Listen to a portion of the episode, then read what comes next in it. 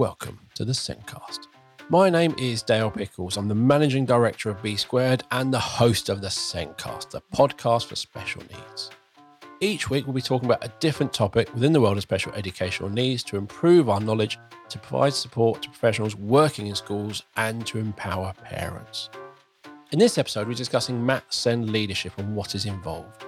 Discussing this with me is Simon Tanner, the National Director for SEND for EACT, a trust with schools across the country.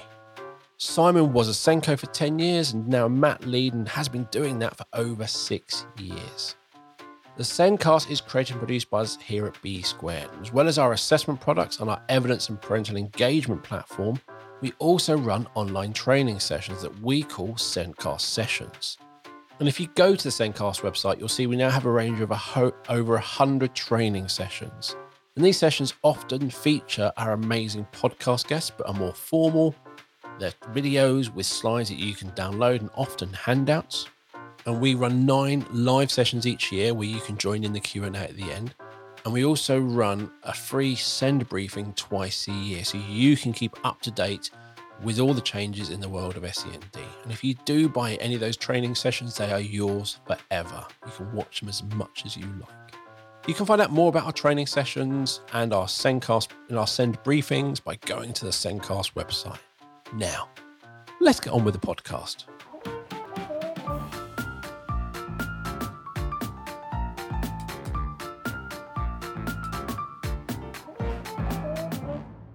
In this week's show, we're discussing what is involved in being a MAT Send leader.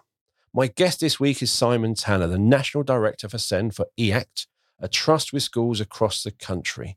Simon was a SENCO for 10 years and a MAT lead for Send for over six years. Simon co chairs the MAT Send Leaders Group that he established with Dr. Nicola Crossley, and that has over 170 MAT leaders of SEND.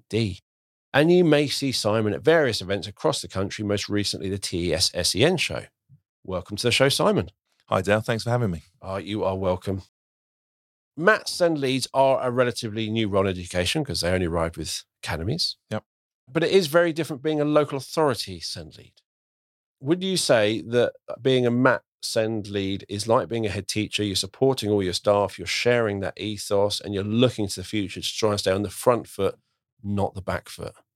Yeah, absolutely. I th- and I think context to that is very important to mention in terms of the person that is stepping into that MAT Send leadership role.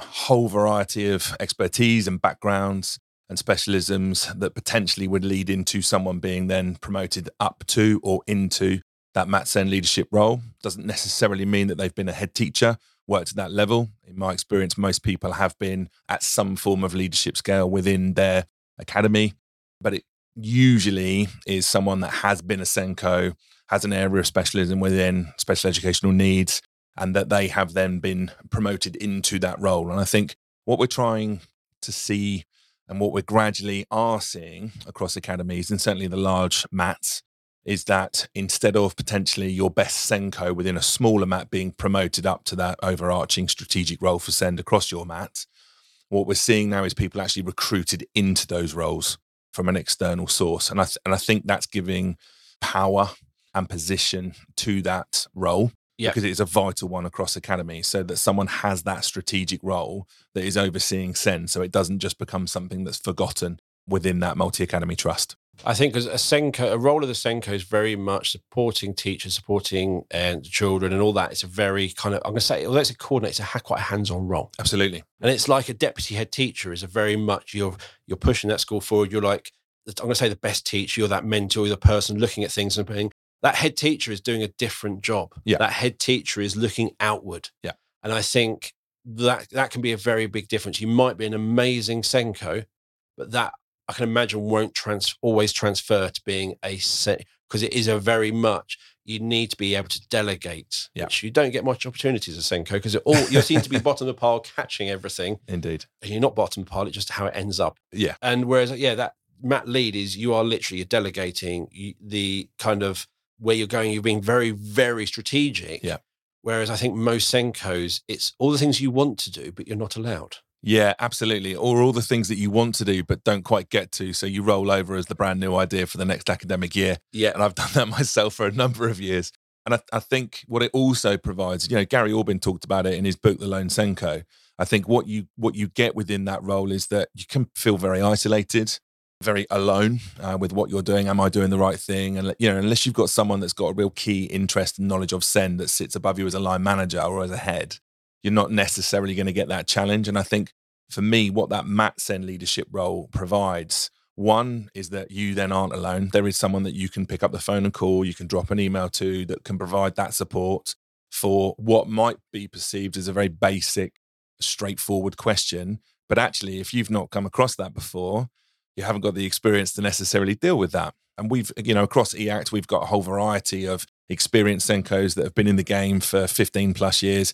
And we've got others that have literally just started in September. And of course, they're going to need a different level of support, mentoring, coaching, touch base. But there's still going to be things that they've not necessarily had to deal with in their career. Because as we know, the, the context and the cohort of Sen learners within our academies is changing nationally. You know, we can see that with the figures. And I think what that Mat Send leadership role provides, it provo- provides that roi- uh, voice, sorry, right at the top table. So you're talking about Send. You know, for me, one of the things that is great across EACT is that you've got the CEO at the head teachers conference talking front and center about what are we doing for our special educational needs children. That's yeah. not very common. No, it's not, but it is phenomenal as then a Mat Send leader to hear that because then what you've got is a group of head teachers, deputy heads, assistant heads, and staff that are hearing that and seeing that. And right, okay, so right at the top, we're talking about the importance of special educational needs. So it gets traction and sometimes that's the bit that can get missed and you know being part of the mat leaders group that you mentioned what we see is the variance of what the mat leader role actually looks like you know in some mats it's someone that is like a, a SENCo full-time and they might have you know responsibility for trust cpd programs of study that are coming in supporting with recruitment and whatnot. Or you might have someone that's fortunate enough to be in the role like myself full-time purely looking at strategic implementation of send uh, plans, training, retention of SENCOs, recruitment of SENCOs, which is very problematic at the moment, as well as teaching assistants, CPD, and then actually looking strategically, as you mentioned, around the use of the data. And it's very much that we can support the SENCOs in getting that information and data so they haven't got to spend hours going to look for it and we can produce it for them. And then we can have conversations about, okay, so this is what the data is showing us. How can we move this forwards? Where are we seeing impact? Where are we not? How can we then tie this in with future CPD opportunities? You know, what are the gaps that we're missing? Does this cross reference with your send register in terms of the four broad areas of need? Have you got all your provision weighted in the wrong area? So, a fascinating conversation I had with one of our primary SENCos in the summer actually linked directly into that. So, I'm looking at her provision map. We're looking at the four broad areas of need, and she's got one provision listed for SEMH. So as I asked the question about, right, okay, so I've looked at your register. SEMH is the highest grouped area of your four broad areas of need, but yet you've got one intervention within it. So let's have a look at that. And as soon as I said that, she was like, no, no, no, no, no, no. that one intervention, everything is umbrellaed under that. So she then listed off this ream of intervention of about eight, eight or nine different things that they were doing that term. I was like, right. So we haven't got an issue in that area. We've got a recording issue. And we need to break that down to then show the tiered approach that you are quite clearly taking so that that is captured in your graduated response. So some people don't like data. I am obviously from B squared. I love data. It's the best thing ever. But the thing is what having data in that form is great for is sharing that information. Yeah. Yeah. You don't need data if you're the only person who needs it. Yeah. If you're the yep. only person who needs it, you don't need it. But when you're trying to work collaboratively and you're working with the teachers, you're the SENCo and you've got working that, the data should be easy for everyone to understand. Yeah. And that's the thing. It is a way of everything. And what you've just said there is my favorite use of data. It's not to smash anyone over the head with, is it gives you a question. Yeah. And lots of people think a graph is the answer. Data is never an answer, it is purely a question. So you said highest need, SEMH, one intervention, question. Yeah. And that's that's what data is for. It's that question. Yeah. If you're not asking the questions, you haven't got enough data. Yeah. Start the conversation. Yes, that is. And you look at all our data in B square and it's great and all the stuff, but it's there to give you questions.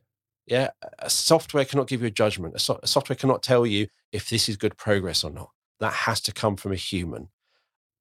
But you want something, especially across the mat, you can go, actually, what, what's working really well over there? Can you share that with everyone else? Because that's great. And that's the sort of thing you can use it to really put people on pedestals. Yeah. You can ask those questions and be really supportive. But data is a great way of you getting some knowledge before you arrive in that school. So you're not literally going to spend three hours going, explain everything to me that I probably could have got our data on my own in half an hour, two days earlier. Yeah. And then thought of some questions to ask. Yeah. I'm now going to get that, waste a lot of time going through that. And then I'll think of questions as I leave here on the way home. Data should be there and accessible so you can do all of that. Yeah, absolutely. And and I think for you know me going into the role at EACT, I was fortunate that nobody had held that role previously. They had regional send leads, but that was a role that was kind of gradually dismantled over a period of time as the organisation, you know, look slightly changed structure and direction. So fortunate very much to come into that because there wasn't a barrier there that existed across SENCOs in terms of well, we did it this way for the other person. So why would we want to change and do that for you? So I was quite fortunate. But so one of the things for me about you know making sure that you establish within that role as a MAT Send leader is around your systems and structures, data being the fundamental building block of that. So how are you strategically over looking at what you've got, specifically in terms of your provision? How are you recording that? So we've deployed Provision Map across our trust. I have a MAT Send dashboard for that. So I can go in and I can see what is going on across any of our academies at any particular point. Now, I don't do that from a big brother. I'm watching you. Why are we not doing this? But what I am doing is looking at that data in terms of exactly as you've just said, answering, asking that question as a starting point. Right, this is working really well in this academy. Let's have a look and see whether or not actually we can scale that and we can put that across some of our other academies. Or equally, it's working well in yours, but not in yours. Well, is that a CPD need? Is that just the you know the time of the day that you've put that? Does it fall on a Monday where we've been hit by loads of bank holidays, national inset days, etc. in the spring Yeah. term, which which always comes around as soon as you hit that Easter May sort of time, you tend to lose time. So that that for me is a really interesting thing to be able to do and and to strategically look at the programs that we use because it won't necessarily work in all of the academies. You know, you have to take the context into consideration, the community that you're working within. So it's not a case of looking at it and going, right, okay, well, this software package is working really, really well. So we're going to deploy that across all 28 academies, and that's what you're going to do. Okay, that's your reading intervention. Do it, get on with it. Well, it might not work like that. And actually, for me, it's not necessarily about just going, right, bang, that's what we're going to do.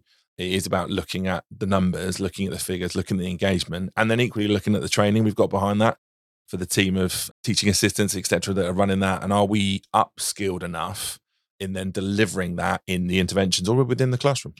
So I'm just going to go into APDR zone here. I love APDR. Yeah. Most people um, really get it wrong. Yeah. But what you've really talked about there is assessing Yeah. and planning Yeah. and reviewing. Yeah. Which I think a lot of people miss those bits. Yeah. Grab an intervention. I've got an intervention. Go do it, everyone. Yeah. That is very much a straight to the D, the Yeah. do. yes, yes, Not actually going, is this going to work everywhere? Yeah. What's the best way? Is everyone trained? Yeah. Okay, it's not working. Why is it not? That is the important part. Rather than just getting something in and going, I've ticked a box, I've done it. That's the do part. If you just do that, it's probably going to fail. yes, yeah, hundred percent. You've got to do the assessment. Yeah. Yeah. What is it we need? Is it targeted on where we want it to? That might be a great adventure, but it's not hitting what we need. Planning, how are we going to hit it? Is everyone up to board with it? Really making sure that when you're rolling it out, mm.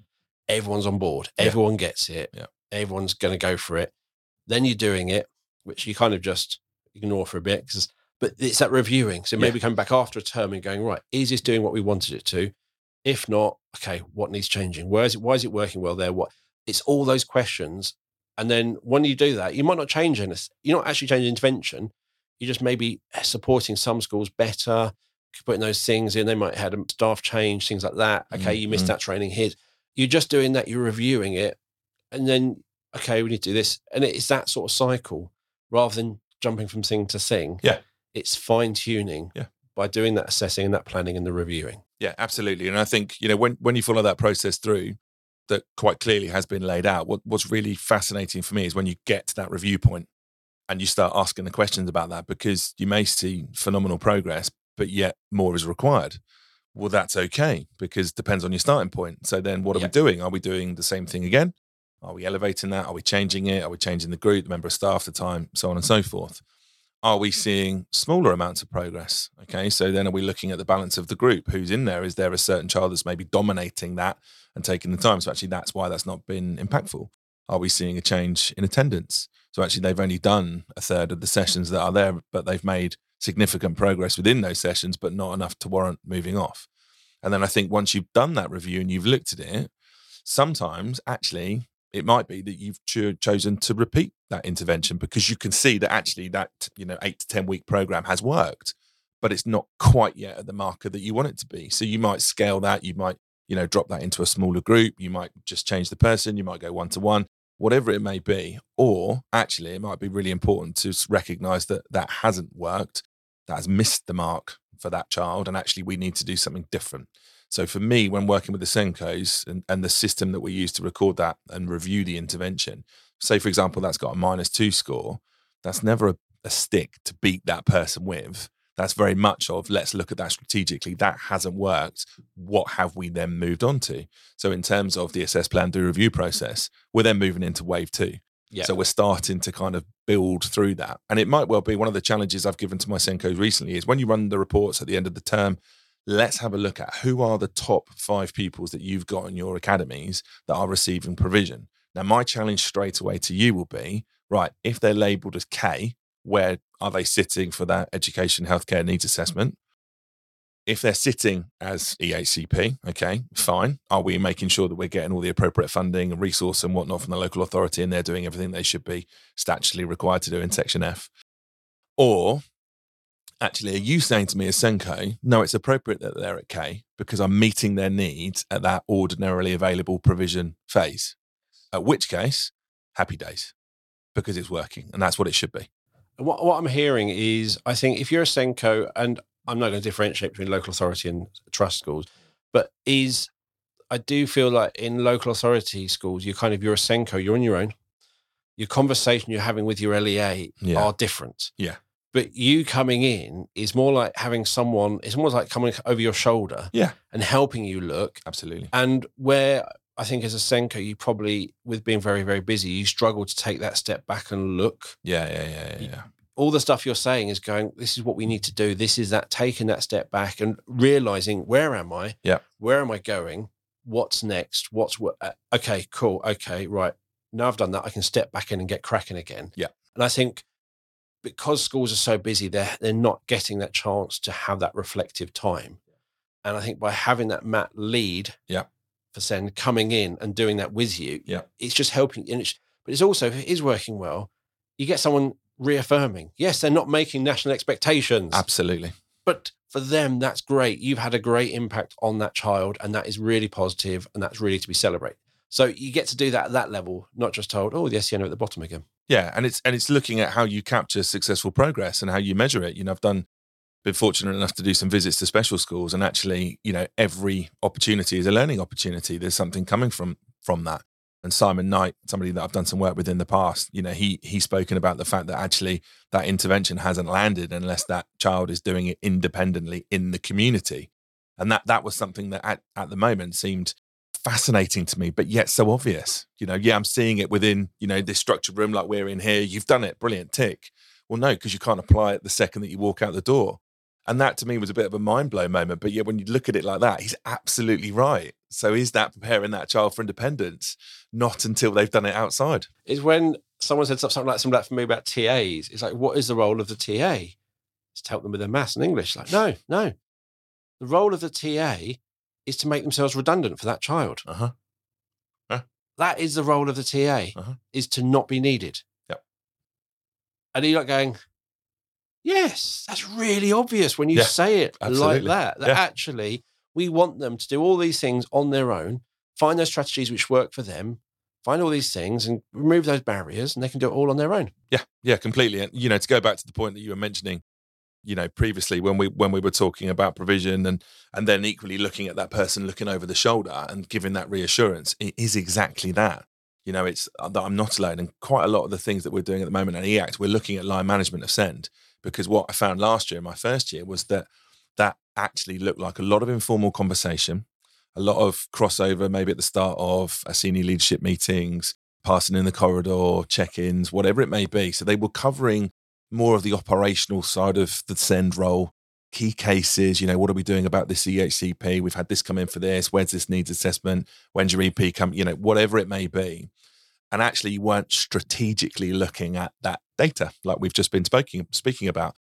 As well as that, workload, you know, workload of the SENCOs, workload of the TAs, spotting any gaps, you know, succession planning, right? Okay. So you've got someone leading that intervention. Who else have you got trained in that? Because they've kind of suggested they might be leaving at the end of this year. How are we backfilling those roles? How are we bringing that up? And it, and it needs to be around maximizing those opportunities. And one of the projects that we're working on across EACT at the moment within speech and language is that we're training our own sort of workforce, as it were, in speech and language identification, intervention, and support. But we're not just doing it for one person, we're doing it for four with the idea that we have that structured approach within high quality intervention, identification, and provision. But then we're also training class teachers so that we start to get it embedded within the classroom. That's actually the most important bit, you know, that, that wave one intervention, because then we've got it within the classroom for everyone. So we're going to benefit all because it's our highest area of need. Then we're going to potentially move into group intervention and provisions. Then we can move into structured one to ones. And then we can involve the SALT. And at the moment, we're potentially just going straight to that SALT therapist, which of course is then minimizing our caseload okay and equally the c- cohort of of send children that we've got with that area of need. And actually that's the most important bit and building that into your quality first teaching. That's that for me is really exciting. That thing is is things i when you look at like the pre-key stage standards they're just reading and writing and Yeah, maths and you're yeah. going spoken language anyone? No don't need to care about that. Oh they're struggling with their writing. Why's that? Could be spoken language you know. No no it must be their right and it is one of these areas you're literally going this is a really important area. Yeah. and because the government left it out Mhm. it's not quick to assess it's kind of been forgotten by lots of organizations. Yep. and actually it's a really really important area. Huge. Massive. And we can see it in the data. You know it's it's number one area for send support. It's second for ehcp award. What's fascinating for me is if you have a look at the data for speech and language need for primary versus secondary okay and it falls off a cliff when you get to secondary level for me what then rises semh and for me there is something unidentified or underlying there that actually is it potentially a speech and language issue that is then fueling the SEMH issue. And have we looked have we looked at that? And I will openly hold my hands up. And that is something in the past that I have overlooked. And it takes that key case sometimes for you to go, ah, okay, that's the pattern. That's where it is. You know, your speech and language therapist will discharge you at the age of 12, you know, longer seen, drop off the register. Okay. And when you come in, then, oh, right, well, we're struggling to access learning. We might be then emotional based school avoider where are we looking at? Oh no, it's SEMH. Hmm, okay. Have we done any form of language assessment? You know, where does that potentially sit? And that to me is something that actually, you know, go back to that learning point for me. You know, was was a you know hands up moment in terms of right, okay, we've missed that, not again. Yes We're gonna we're gonna make sure that we learn from that, so that we you know we stretch out across. And that's the beauty for my role is that I can then influence that across 18 and a half thousand children. You know, not just necessarily the thousand in my academy. That is great. And that's the thing is, we've done this on the podcast. I think it was Wendy Lee. We talked about there's research by the British Psychological Society, which looked at the level of communication Mm. of inmates in prisons. Mm, yes. 40 year olds, the average communication is 11. Yeah. And you're going, right. So they're in there with the, and there is a huge correlation of SEMH and that unmet communication needs, inability to communicate. And you can even go into male suicide rates where Yeah. they're not able to communicate and Yeah. express how they are and they just can't talk. And it, so it is huge. It's not a small thing, it is a lifelong thing. And yes, they might get to this certain level where they can pronounce words correctly, they can do this, but it's that understanding. There's loads of things around that communication, that social interaction that if they're struggling with, it's a real big barrier. Yeah, it's it's absolutely critical, and you know you got to make sure that again you come back to that tier provision. You know what have we got in place for that? What are we what are we identifying as a trust? You know, and, and that ultimately will move into for us that we will get the communication friendly schools kite mark and badge, and we'll get you know recognition for the work that we're doing within that. But we very much see it not just as a you know as a one off project for this academic year. It's then well, what is our investment in this moving forwards?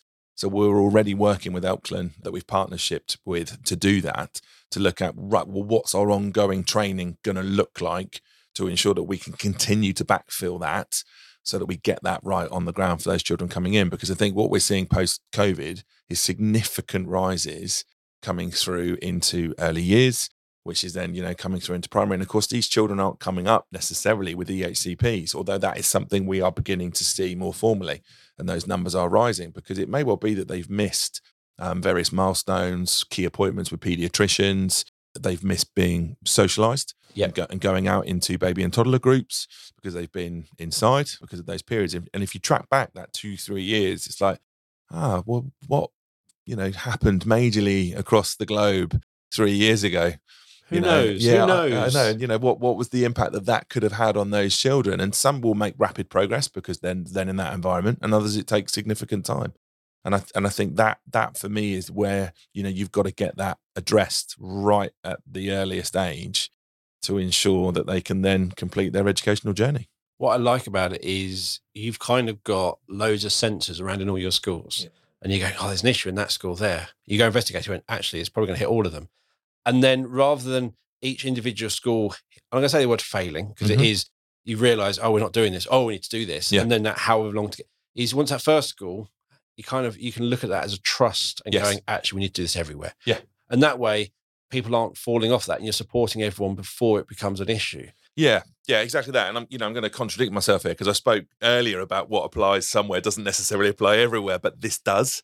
You know, this and, and what I was able to do is go into that data and, and look at the data, look across all of our academies and go, right, okay. So I can see we've got some provision, but that's all bought and paid for and it's and it's people that we bring in. Fine, I'm not bashing that.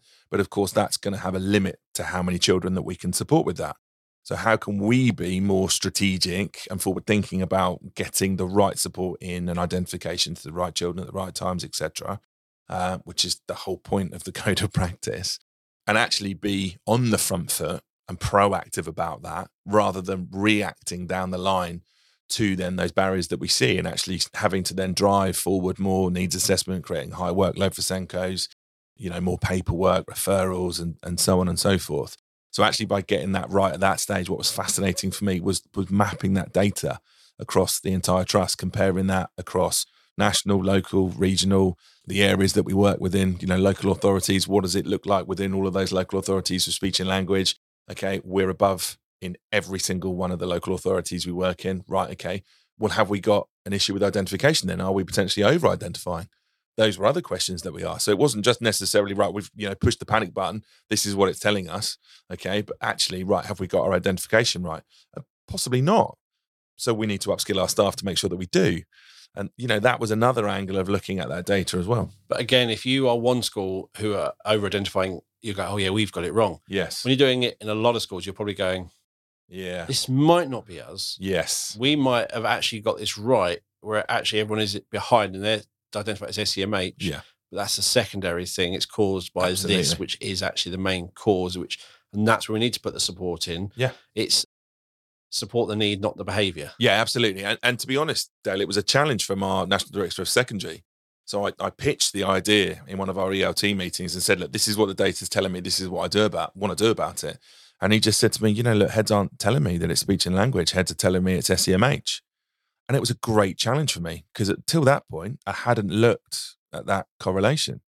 So it was a bit of a light bulb moment. So I actually went straight away in that meeting into the data and was like, right, okay, give me five minutes. I've got another graph that I want to show you. And you could literally see the speech and language line being right at the very top. And it gets to year seven and it crosses over with the SEMH one. And SEMH at primary is on the floor and they cross over literally as they hit year seven. And that to me was then right. Okay, so we need we need to do some more digging into this because that's that's really you know important. That's really impressive. I was being a bit of a data geek about it because I, I, wa- I wanted to find out more about well why is that? And when I started speaking to secondary heads, it was like yeah, but they're discharged at the age of twelve. I was like, right, Ah. okay, here we go. And you know, here's that eureka moment, and it was like, right, okay, now we're on the right path. You know, this this is where we need to be. And of course, we were doing that back in uh, December, January, February, so late 2022 into early 2023. And of course, the census data comes out in late June 2023. And when I put that in front, I was like, right, you know, bingo. You know, we're we're on the right track. And of course, the data launched the day after I just briefed head teachers about it because it always does, doesn't it? That national always, data always, always comes out the day after you've done something big within within your academy trust. But I was then able to share and say, you know, look, actually, this is even greater now. You know, the importance of this is is massive, and I think you know there'll be people listening to this saying, well, how do you get buy-in to that whole trust wide strategy for that? And I come back to the point about getting the CEO to be singing it from the rooftops and backing it because that's where you get it. That that's where you get that level of importance. The amount of MAT Sen leaders that I've spoken to across my six, seven years in the industry is that actually, you know, how did you get that to stick? And you've got to have the platform within your academy trust to do that. I've seen quite a few that are kind of like, you know, several layers beneath or maybe just sit just up above or in line with assistant head teachers. And you haven't necessarily got the credibility or the influence is maybe a fairer word to describe it to then push that across. You may be very credible credible in your role, but actually you haven't got the platform to then push that forwards. And I think where we were able to get success so far, touch wood, it's early days. But what we're seeing already is because we've had that, because we've built that into the Academy Improvement Plan, because we've built that into trust budgets and whatnot, they are invested in it. it it's there. It's not like a free resource. Oh, okay. Well, if we miss that, it doesn't really matter actually no we're we're doing this so we've got to commit to it and we've got to give give it the time. And i think you know for those MAT Sen leaders listening what what's been interesting is the challenges come back in terms of well that's taking time. That that's taking two of my tas out of the class for two hours a week. You know i can't i can't afford that. And i was my challenge straight back was okay so we've got very much short term pain for incredible long term gain when you look at actually the skill level that we are um, getting them to then deliver within the classroom, within an intervention, that's very much then going to deliver longer term for all of your children, not just necessarily the one that you're working with within that classroom. Exactly as you said, you want to eventually make that role redundant so you're able to step away. So so my challenge back to the SENCOs to the heads was okay so can you think about creative ways that you can maybe amend your curriculum? This is more for primary but you know look at that time. Right on a wednesday afternoon from 2 till 3 that's when that person is going to go and do their Elklan webinar. What can we do at that time that's going to work well for that child so that they can have independence and they can have some success and it's and it's going to breed it through hopefully. And that was a challenge back that necessarily people hadn't looked at because the immediate perception is i've got to have that one-to-one with that child and that's something that we're trying really hard to move away from. So interesting you said there is in my head and I've lots of people is you are leader of send. Yep. So you just work with the SENCOs. Yeah. But you were talking about you're in a meeting with head teachers from secondary. Yep. So that again is you're not just in charge of the SENCOs. Again, a siloed group over yeah, there. Yeah, you're yeah. in charge of that lot. Go have a fun day once a year or something and just stop moaning at us. it, you are literally sitting at that head table with all the other leaders. Yeah, absolutely. You are above the head teachers. In theory, yeah, in theory. And I, and I think that that's the interesting thing for me, having done it now across two organizations, because the first organization I worked in, very much you were sort of on a par and in line with assistant heads. So you went in and you spoke to assistant heads, maybe the line manager of the SENCO, because it was predominantly secondary trust. You fed into the heads, but you didn't necessarily have that power to say, this is happening. This is what I want you to do. You could still do it. Whether or not they chose to adopt it or not was then a different thing. Yes. And that then comes down to relationship you have with them. And again, you know, the influence of the CEO and director of education and so on and so forth.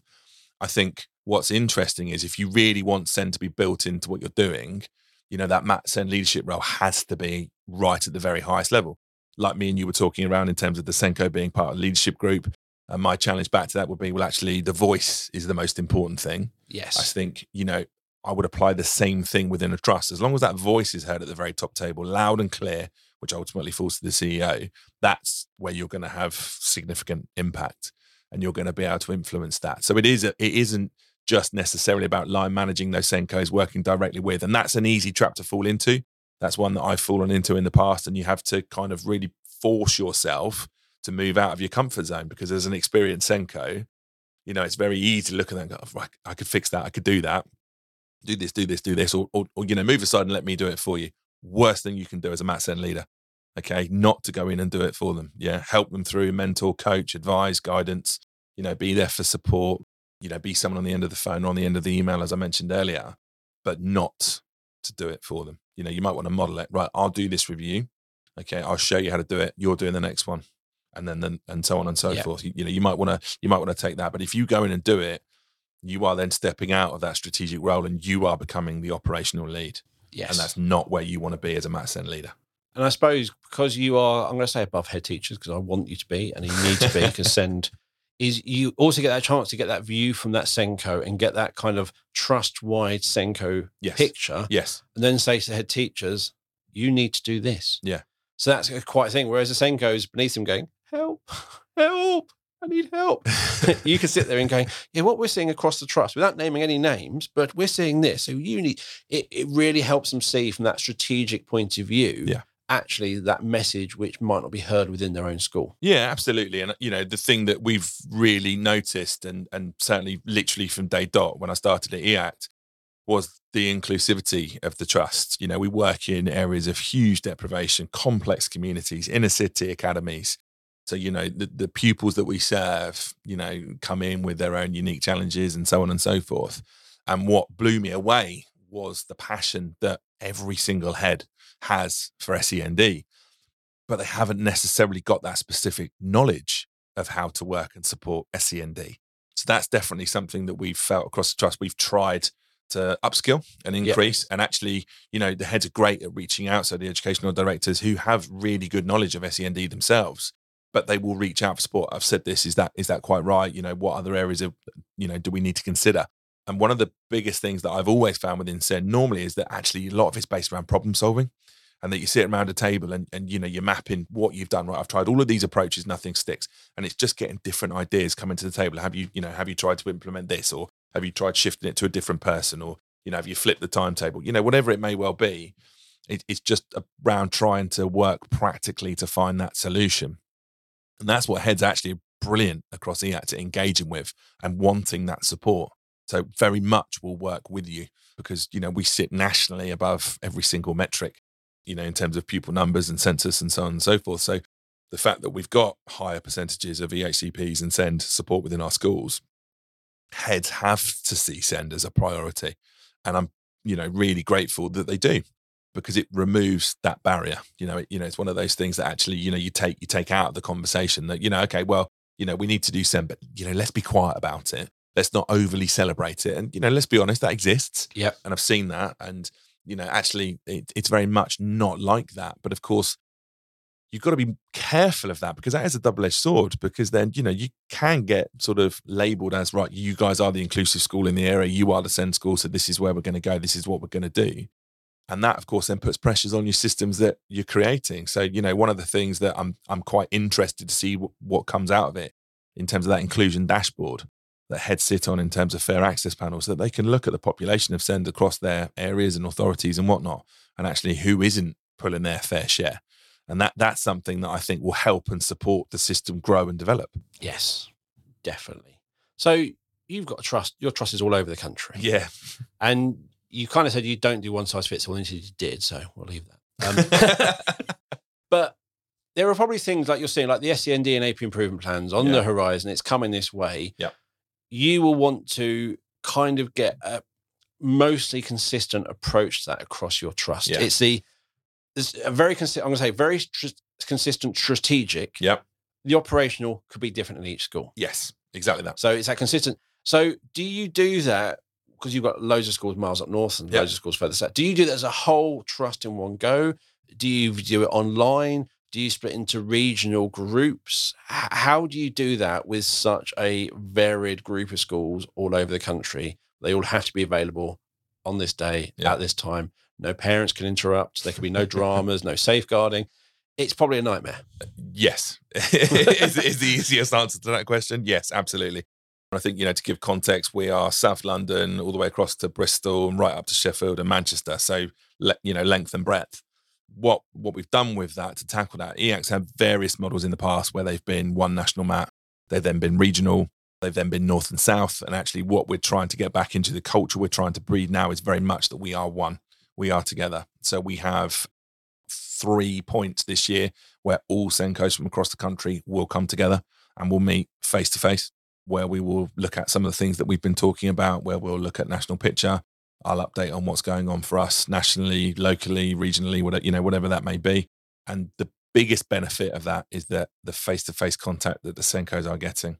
You know, we we span 10 authorities that we sit within, but you could probably triple that with the amount of then cross-border relationships and coming in and out. So the complexities of and variance of local authority workings definitely frustrates me. So, in te- you know, in terms of going back into your Send an AP and improvement plan point, I, for one, cannot wait for national standards to come out. I cannot wait for the digitized approach for EHCPs to be in because then we can have consistency yeah. a- across our piece. Because at the moment, we can't because every authority does it in a ever so slightly different way. And that that is for us definitely one of that sort of barriers. And I think where we can get to that point in 2025, and I'm frustrated that we've got to wait to 2025, but it looks like that's that's where we're going to be potentially even maybe just a bit after that. But let's let let's hope not. Cross fingers. Yeah, in, fingers are crossed. But that that's actually when we can get some support. You know, we can put SENCOs together that maybe experienced the brand new because everything will be central, everything will be the same way, and it will make sense. You know, why they didn't do that back in 2014 when they changed the code of practice, I have no idea. And it was something I said at the point because it would have made perfect sense. You you know, you're changing your reforms now, do it now. So you've got, you know, multiple local authorities that have just run away and gone, right, we're going to do it like this. And there is some consistencies out there and there's some really good practice. And what I tend to find within my role of working across all of those different local authorities and trying to build relationships and establish connections is that you've got some great people that are trying to embed some really good practice. But of course, they are drowning in an overflowing system at the moment. And, and that's one of the problems that we see um, and some of the barriers that you can then get definitely. And I, I am very hopeful for the SEND and AP improvement plan. If it it is a complete transformation, which is going to be really needed. Yep. And I know basically, apparently, apparently in 2014, there was lots of accountability. It just caught, pulled out at the last moment because they were scared of it and what might happen. I don't know. We need that accountability. We need that standardization. We need that someone like Gary Freeman can just write a book on how to apply for an EHCP and it works everywhere. And I'm not saying copy and paste, but it is going to be this is a very formulaic approach because it is a form. Yep. So it is going to be a formulaic. And he said, in emotions, do the facts. And it is, you literally do that. Yep. And it should be so much simpler when we get this. When you, as a trust, can run training for new SENCOs on doing an EHCNA. Yeah, yeah. And it'll be applied to wherever they are. Yeah. When we can get to that point, it's going to make everyone's workload and it will just make things so much easier. There's things that may not happen. I really don't see some things, but I hope they, I do have, I have hope, not blind hope, just going, please, please, please make it work. But yeah, that's, that's the thing is certain things I like with the Roch review, it wasn't really a law change. There were mm. things in there going, we need to do this, we should be doing this. And other guidance have come out, people have gone, yeah, let's get cracking straight away. Yeah. Whereas with this one, and like the 2014, you had to wait for the law. Yeah. And only when the law came in did the funding come in. Yeah. So we kind of are going to be stuck on you can try and do things earlier. Yeah. But it's got to come for the law and the funding. But I do hope that the draft guidance, which is apparently coming out this year, around the roles from the SENCO all the way up, I think, to the CEO yep. trust and yep. trustees of your responsibilities for SEN. Yep. That is going to be a really big start. And some places, hopefully, you'll be going, yeah, done it all. Fingers crossed. Perfect. Fingers crossed, yeah. Others will be going, oh, we've got a lot of work to do. Let's not till we have and they'll be in between. And yeah. what we always find with any change is there's those who dive in straight away, there's those who are planning and dive in the moment it comes in, and those who don't even notice. So it's going to be, I think it's going to be a couple of years of seeing people going at different speeds, mm-hmm, but mm-hmm. hopefully overall, we're going to head to a much more inclusive system where people with SEN are supported without the need for external spec. They get that quality first, high quality, excellent teaching, whatever the next phrase is because it did say excellent teaching in the white paper, and I was like, oh god, another one. Yeah, there was no definition, so that's fine. But whatever that is, we want that. We want it to be inclusive. We want it to be supported, and yeah, that's what I'm. I feel it's aiming towards. Yeah, I agree, and I think it's going to give a higher platform for this role that I'm doing at the moment in terms of MAT SEND leadership. I think you know in terms of what that looks for, you know, the, the caliber of people that you're able to recruit to that and then the influence they're going to have within their academy trust. I think when when those papers and those points land in the next couple of years, I, I think that you're going to see a sharp rise in the MAT SEND leader, Yeah. um, and and the people that are applying for that. You know, I think the the reason we started the network between myself and Nick. Um, and it was someone from uh, Sarah Walton from TCAT that said to me, you know, we, we need some kind of national group that actually we can we can put together here because we're all facing similar problems and actually, you know, maybe that'll bring a lot of reassurance. We can share best practice and so on and so forth. So, you know, and the, Jane Nolan, who works for my sort of counterpart in Ormiston, we, we did some collaboration on some roles where I sent her my Aspiring SENCO course and she sent me back her line management work that she's put together. Done. You Yeah. know, you, you halve the workload straight away. You know, you got to make subtle tweaks and whatnot, but you do that. I think the changes they're talking about bringing into the NPQH for heads around send and upskilling heads, I think is something that, you know, all send practitioners would welcome. There's also a course around, you know, CEOs doing some form of training for then their mats and what that looks like again within send. I- Yeah. You know, that's going to be music to a lot of people's ears. And then the investment that they've got to do within that. But of course, you know, going back to your point around, you know, and, and the thing I was talking around, in, uh, you know, linking into EHC needs assessments, hopefully we'll get to a stage where actually we'll see a reduction in those that are be done, uh, big, sorry, completed year on year because we're getting our ordinarily available provision right. You know, that that is ultimately where we will get to. And I think, you know, that comes back to the point we're talking around data.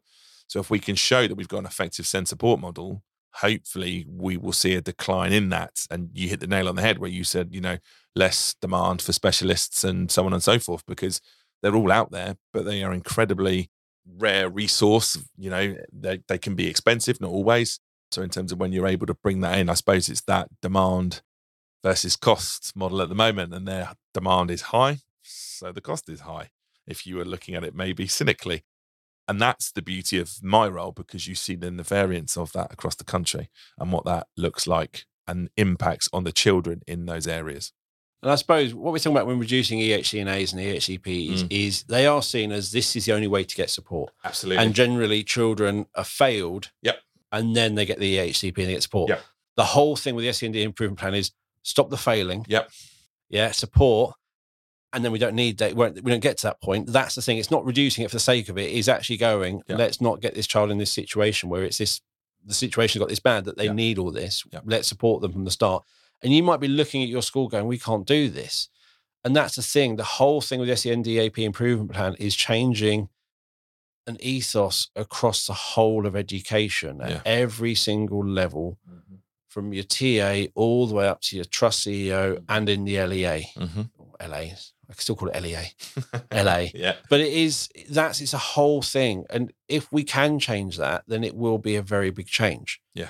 If one of those bits doesn't change, we're going to be still fighting for a while. Yeah, exactly. And you know, the model that I've seen quite a lot, and you know, I'm I'm not going to bash primary, secondary because there are positive examples and negative examples.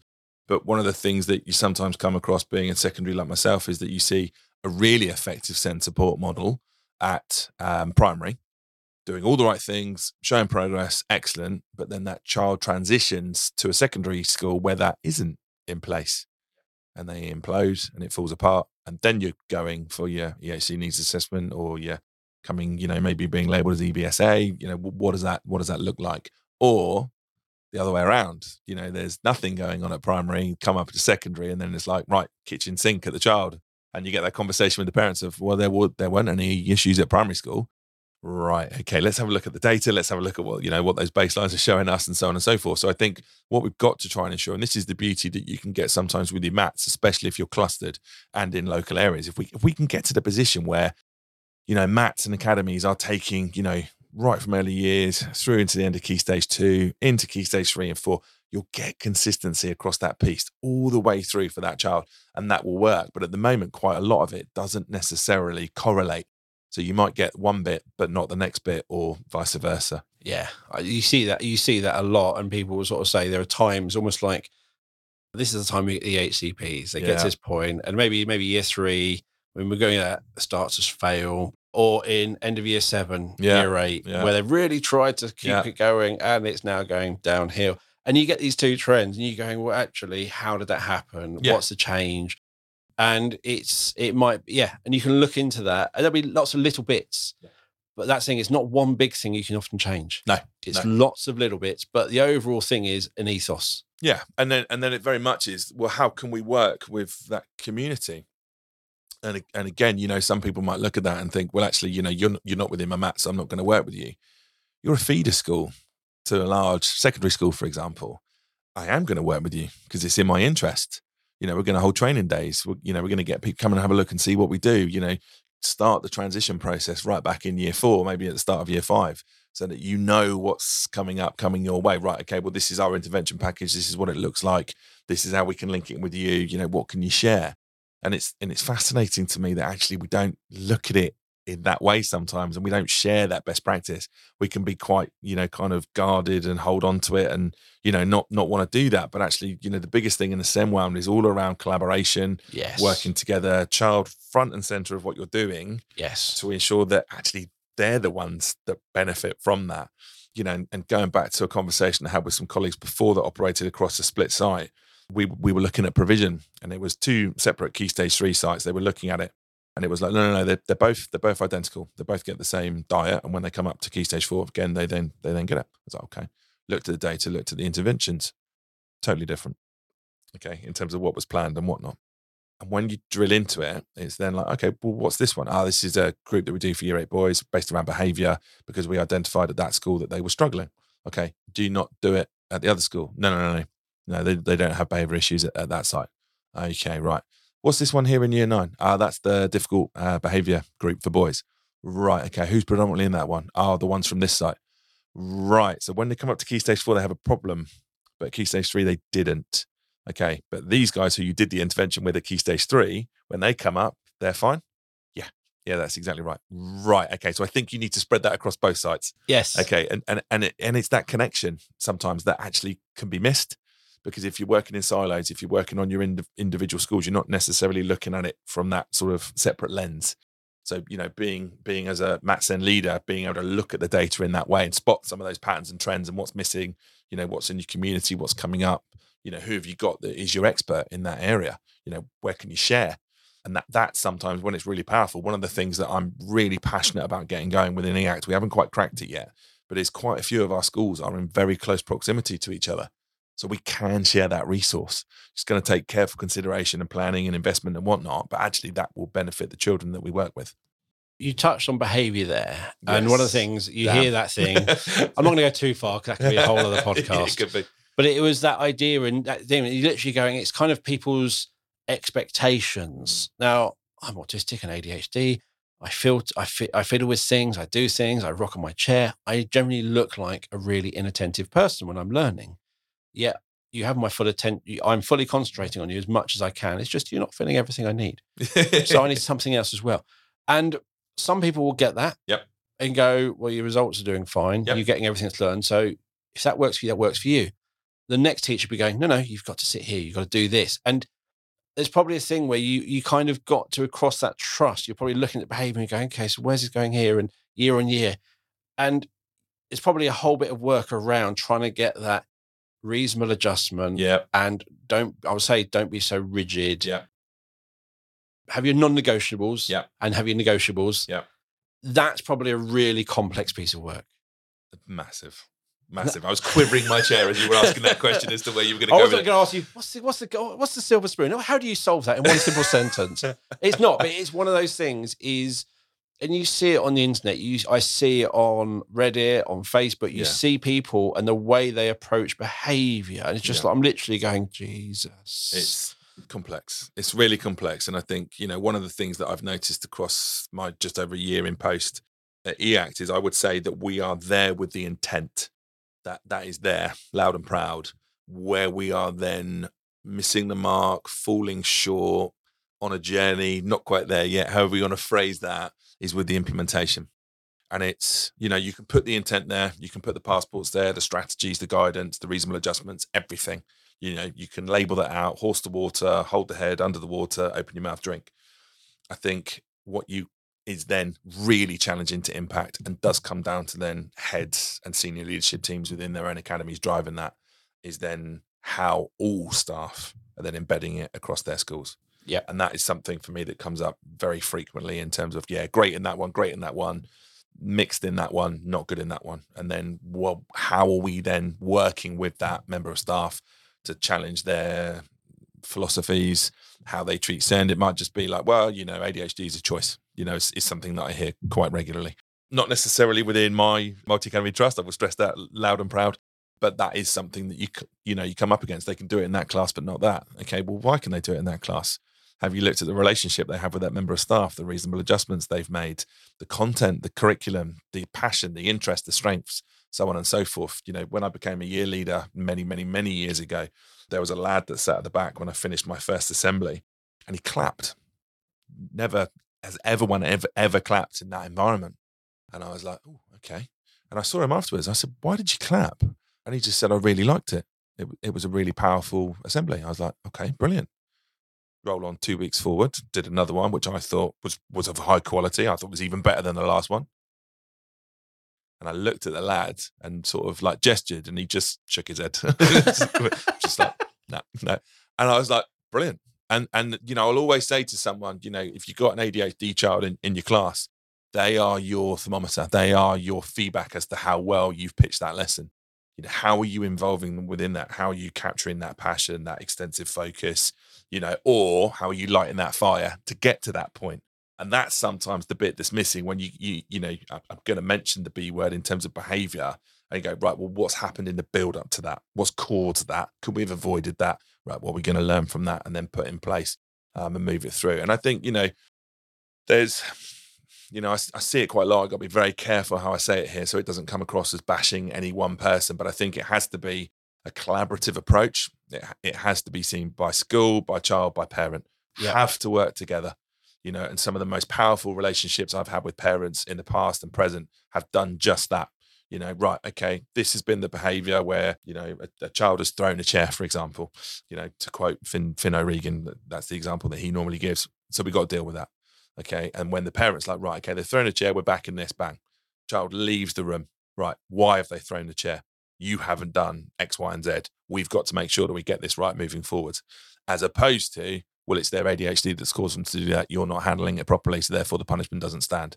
We are then potentially creating a far bigger problem down the line. And again, I'm being very careful here with yes. how I'm pitching this. But that, you know, those are the considerations that we have to think very carefully about because ultimately what the child might get out of that is then, ah, right, okay, so I've got power here. Yes. Uh, and you know, to a degree, maybe they do, but you have you have to balance that very, very carefully to make sure that you get it right moving forwards. And I think when my daughter started secondary school, there's a school contract, and you yeah. will support yeah. us, and we sign it every yeah. year. And I sign it, but I was having a conversation with my daughter, and it was like a child in my class got detention because they looked at the clock. He turned around, looked at the clock, and the teacher had detention. And they went to another teacher, and they went, "I know it's stupid, but you've got the detention, so you have to do it." I'll be like going, "You're not doing it." Yeah. I, I yep. sign these rules. It's respect goes both ways. And you get this thing where you go going, you know what? You did that. You get into tension. Completely fair enough. Yeah. Yeah. Yeah. You forgot to take your earrings out. Yeah. Ridiculous. Yeah. Uh, but yeah, fine. It's a rule. You don't follow it. I get there.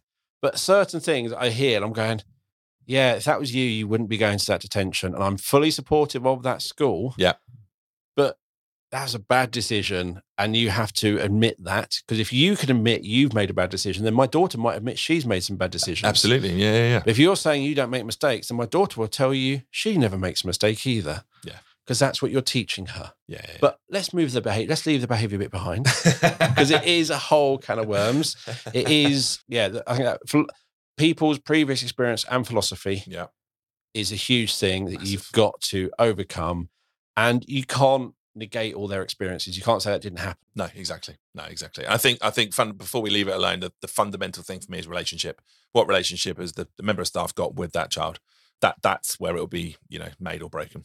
Yes, definitely. And I'm going to wrap it up there because we have talked a while. We've gone all of. I think we've to me we've covered lots of stuff, and I've really liked the way we really highlighted that the MAT Sen leadership is right at the top. Yeah, It's a big priority in your yep. MAT. It should be a big priority in every MAT and you're not just working with the SENCOs you're working with the CEO, you're working with the head teachers, you're working at all the different levels.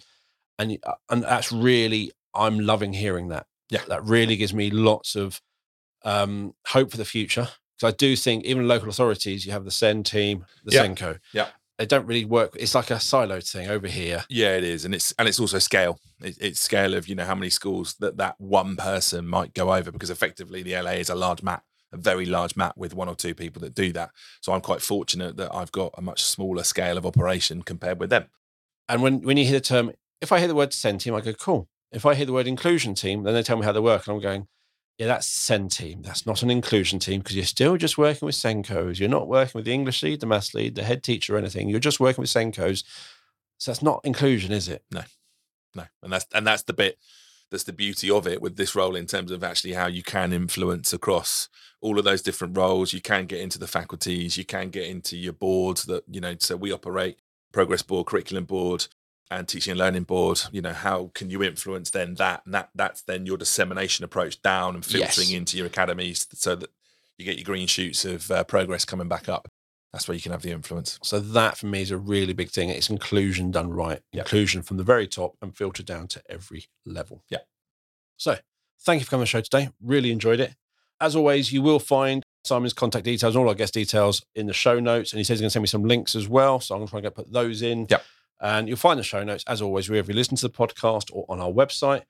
Thank you for listening to the show. If you haven't subscribed already, hit that subscribe button and you'll get that new episode every Thursday. And please follow us on social media on the artist formerly known as Twitter. I'm not going to call it the other word. I just it's just wrong. At the Sendcast, and I'm going to be stuck on that for years. On Facebook, the Sendcast, and on Instagram, the Sendcast. And if you want to get in touch, let us know your thoughts, suggest topics, or anything else, please send us a message on social media or send an email to hello at thesendcast.com. And if you have enjoyed the Sendcast, why not look into Sendcast sessions, our online CPD that you can purchase for your school. Each session is £10, but is yours forever. So you can build up a library of CPD around SEND that everyone in your school can access. We also run our free SEND briefings twice a year designed to help everyone keep up to date with the changes going on in the world of SEND, especially right now, the SEND and AP improvement plan and head over to Sendcast website to find out more about the Sendcast sessions. And you'll find a link to that as well in the show notes. So thank you for listening. We'll be back next week with another episode of the Sendcast. It is goodbye from me. And goodbye from me. Bye, everyone.